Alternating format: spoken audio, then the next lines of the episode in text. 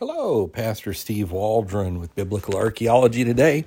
I'm so grateful you're here with us. I'm thankful to be your host. We're in Archaeology Magazine, July, August 222. I've been doing a little series on the Philistines from here. And so I've been doing some other ones interspersed. So I know I've got one on the 22nd, the 30th, um, and then the first is on the Philistines, but no, the first is from this magazine. The second's from the Philistines as well. Um, and the third's on the Philistines. And so now we're on June 4th. So let's get started. We're going to be looking today at Philistine culture. Again, thanks for being here with us. Check out our other podcast, too. We got well over a thousand, all things biblical archaeology. I think you'll find it fascinating.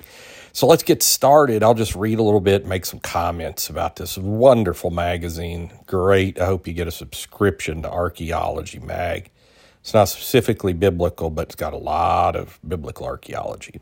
During more recent excavations, this is about the Philistines at Philistine site, scholars have made discoveries that speak to both the origin of the Philistines and the developments of their culture, because they've always been kind of opaque from history, where they came from and all this. In the past quarter century, Maeir and his team have opened more than 100 excavation squares at Tel El Safa, each measuring 16 by 16 feet. And this is biblical Gath, by the way. In the process, they've unearthed monumental fortifications, including a massive gate, as well as uh, metalworking facilities and a late Iron Age temple, all of which demonstrate Gath's importance in the southern Levant during the Philistine era. The team has found that in the centuries following the Philistines' arrival, Gath grew, and its peak in the 9th century, this is the 800s, was home to an estimated 10,000 inhabitants. Jerusalem, by comparison, would not reach that size until the eve of its destruction in 586 BC. That's speculation, anyhow. Gath's location, straddling trade routes that connected inland copper mines with the coast, likely contributed to its status as the most important member of the Philistine Pentapolis, you know, Ashkelon and the others, it made it one of the most significant city states in the southern Levant. Other discoveries have helped Maeir and his team develop a more nuanced take on Philistine culture.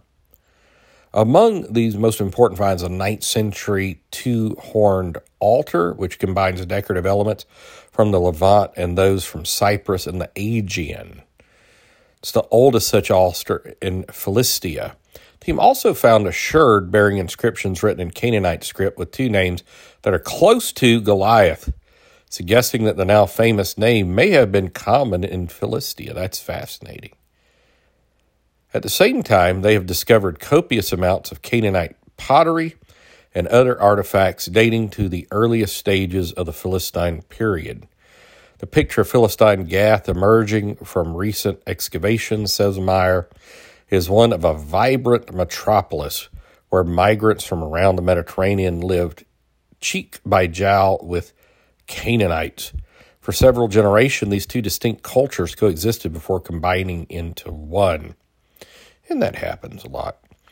Maeir's vision of the Philistines, the only one embraced by modern archaeologists, Wheaton College archaeologist Daniel Master, who conducted recent excavations at Ashkelon, the Philistine port 18 miles west of Tell es-Safi, believes Egyptian and biblical accounts should be interpreted more literally.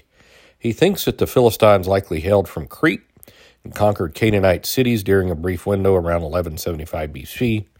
You do have some Egyptian monuments that talk about battles with the sea peoples around that time period.